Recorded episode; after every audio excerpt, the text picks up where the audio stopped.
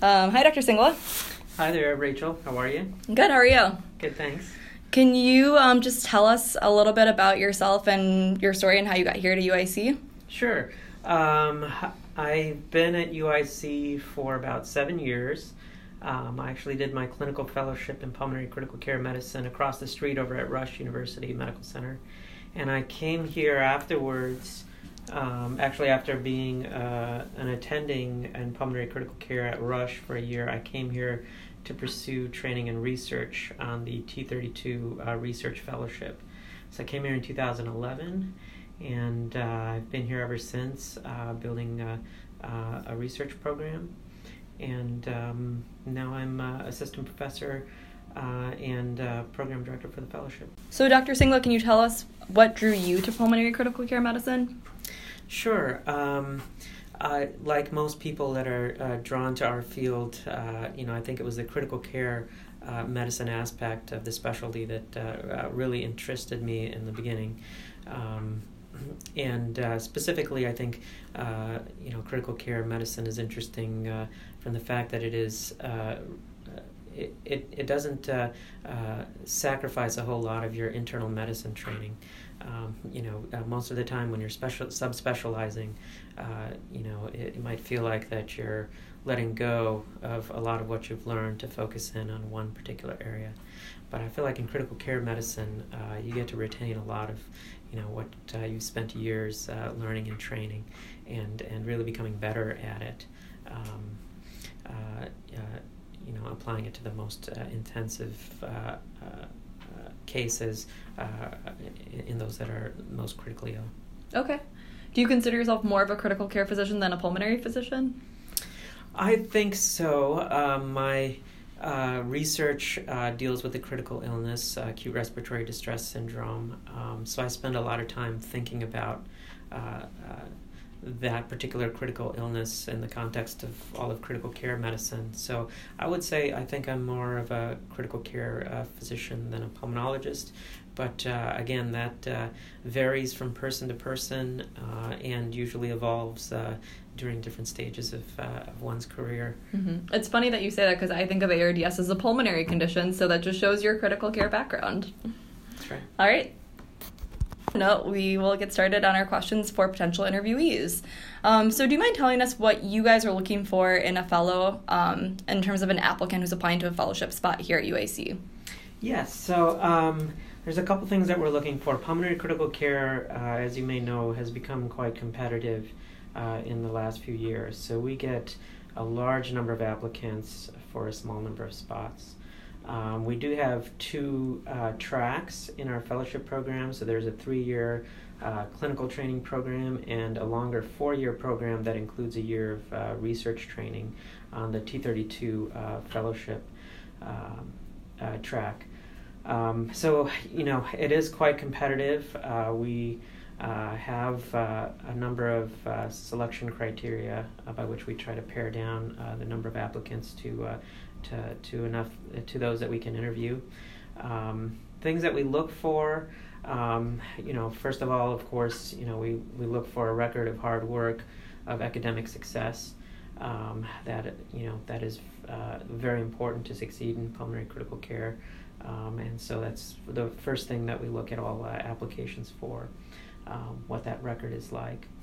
Um, second, uh, uh, some of the more finer details that we might l- uh, look for uh, in, a, in an ideal candidate uh, would be somebody that has, in one way or another, uh, dealt with complexity. Um, whether it's complexity in one's personal life, for example, for myself, um, you know, I'm an Indian American first generation growing up in two different worlds. Um, and um, have a lot of experience dealing with complexities going between two different worlds. Um, but it doesn't have to be just in your personal life. Uh, you know, uh, we have candidates uh, that have dealt with uh, adverse uh, situations uh, in their life, and they often write about that in their applications. or others that have chosen to tackle a complex problem through research, trying to pare it down to its uh, fundamentals, uh, the fundamental questions that belie a complex problem. So, in one way or another, we're looking for uh, somebody that uh, uh, both has experience in and has a predilection for tackling complexity. Hmm. Um, That's really interesting. I haven't heard that that put that way from other people, but that I like the way that you put that. Um, and it sounds like I'm all about like telling the story in your personal statement, and it sounds like that's like a really good framework of thinking about your story. Yes. Nice. Yeah, so that might be something for prospective applicants to think about uh, when they write their personal statement. Um, uh, you know, we, we often get the, the statement about, uh, you know, how much they liked the ICU rotation uh, during residency, but uh, uh, something that might appeal to um, those that are, you know, looking for pulmonary critical care candidates might be if you can talk about complexity in some way. It doesn't have to be personal; it can be in any any realm hmm. of one's experiences. Um, and then the last thing we really look for is somebody that's really driven and passionate about doing pulmonary critical care. So one of the cool things about uh, interviewing candidates is is hearing all the different stories of how folks landed in that interview chair. Um, you know, we get candidates from all over the world, uh, places where pulmonary critical care is not even an entity, and uh, uh we get people that are uh, driven to bring that um, to their home institutions wherever they come from. Um, and obviously, not everybody's story is, is, is, is that dramatic, but uh, that, that's something that that strain of really being driven towards pulmonary critical care with a purpose is something that uh, we also look for uh, that would you know lend us to think of somebody as being a, a very good candidate mm-hmm. for, for our fellowship. Okay, great. Um, I have to ask, how important is research for you guys? Research is important. So, like I mentioned, you know, there are the two tracks. There's the clinical training track, which is a three-year uh, purely clinical training uh, uh, track, uh, versus the four-year research track. Obviously, research will be extremely important if if uh, we are offering spots for the four-year track on any given year, and you're applying for that.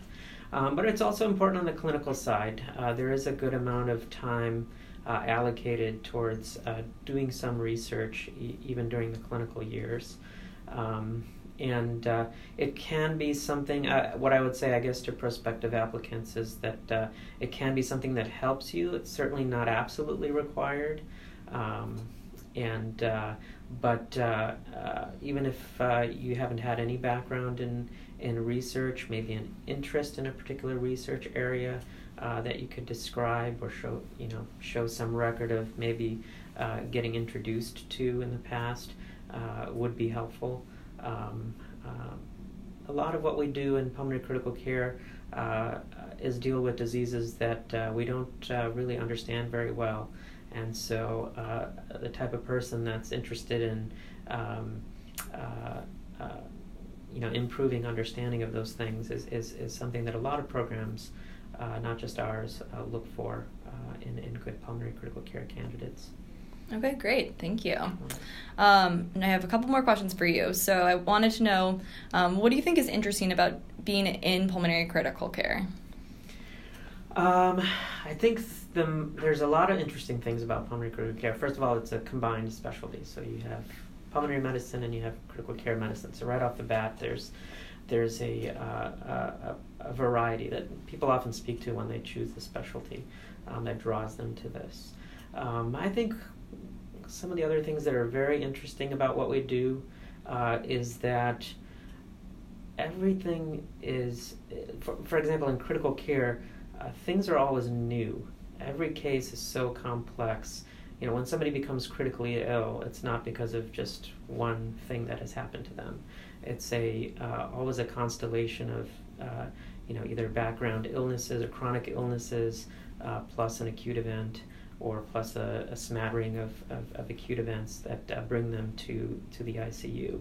So I feel what's most interesting to me uh, is that every case is always new. There's always some slight difference. It's never the same uh, when I'm uh, uh, you know on in the ICU, and I and I always found that find that interesting that there's always something new to think about or new to factor in in every case, um, whether that's uh, you know something purely biological or medical or a social situation, a particular family, uh, a particular patient's culture, background culture. Uh, there's always something uh, new to think about, to learn about. Um, and uh, certainly that's the case on you know clinical ICU medicine, um, but also in research as well. Mm-hmm. So you feel like it keeps you on your toes, so yeah. to speak. Good. Yeah. Um, is there anything that people should be cautious about in, ter- in terms of choosing pulmonary critical care for a career? Um, that's a good question. Something to be cautious about. Um,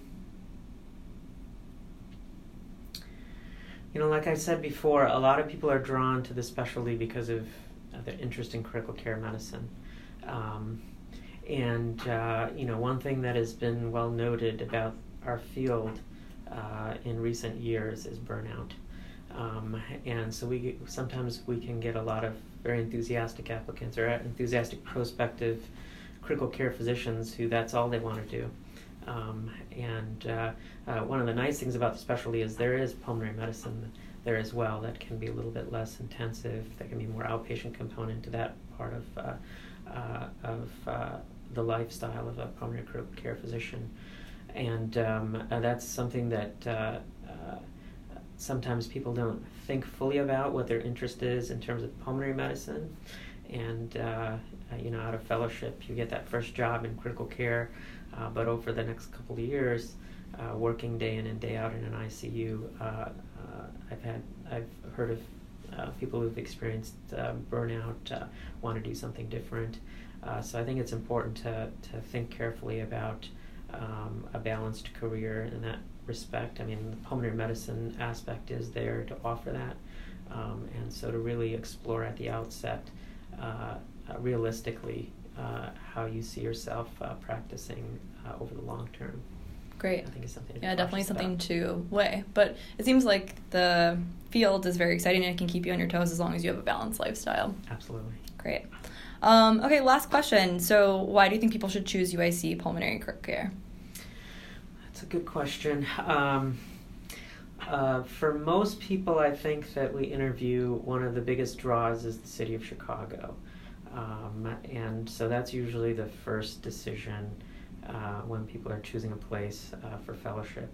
Um, you know, they want to live in the city, Chicago being a world class city with uh, uh, lots of different things to offer that I don't need to go into detail about. Um, but that's usually one of one of the first uh, things that draws people here. Um, so when you start looking at Chicago and uh, you know how do we compare to the other opportunities for critical care training here in the city, um, I would say uh, you know there's a number of very great programs throughout the city that all have different things to offer. Uh, you'll have some programs that are uh, just absolute research powerhouses. Um, and uh, if that's your interest and that's all you want to do, uh, there are some great options in the city. And then there's other places uh, that are uh, very clinical heavy, uh, uh, very much focused on uh, training very strong clinicians. they may not do so much research, or if they do, it might be a little smattering of clinical research. Um, and I would say what the nice thing about UIC is that we have both here. I think we, you know, we're not the absolute forefront of being a research powerhouse like some of the other programs in the city, uh, but we have a very strong research program uh, and one that is pretty diverse. Uh, you know, ranging from uh, clinical research and COPD outcomes uh, to uh, the basic science of ARDS and endothelial cell biology. So there is a very strong and robust research environment here in our program. It's very diverse, but it's not all that we do. Uh, we we do focus quite a bit on training strong clinicians, um, and um, I think to that end, one of the uh, unique characteristics uh, about the clinical training here, as you know, uh, is is uh, the focus of our institution on serving the underserved, um, and that I think is something unique to UIC uh, when you look at other programs in the city. Mm-hmm. So it kind of sounds like it's all about balance for this too, and you feel like there's a good balance here at UIC. I agree. Okay. Well, thank you so much, Dr. Singla. It was nice talking to you.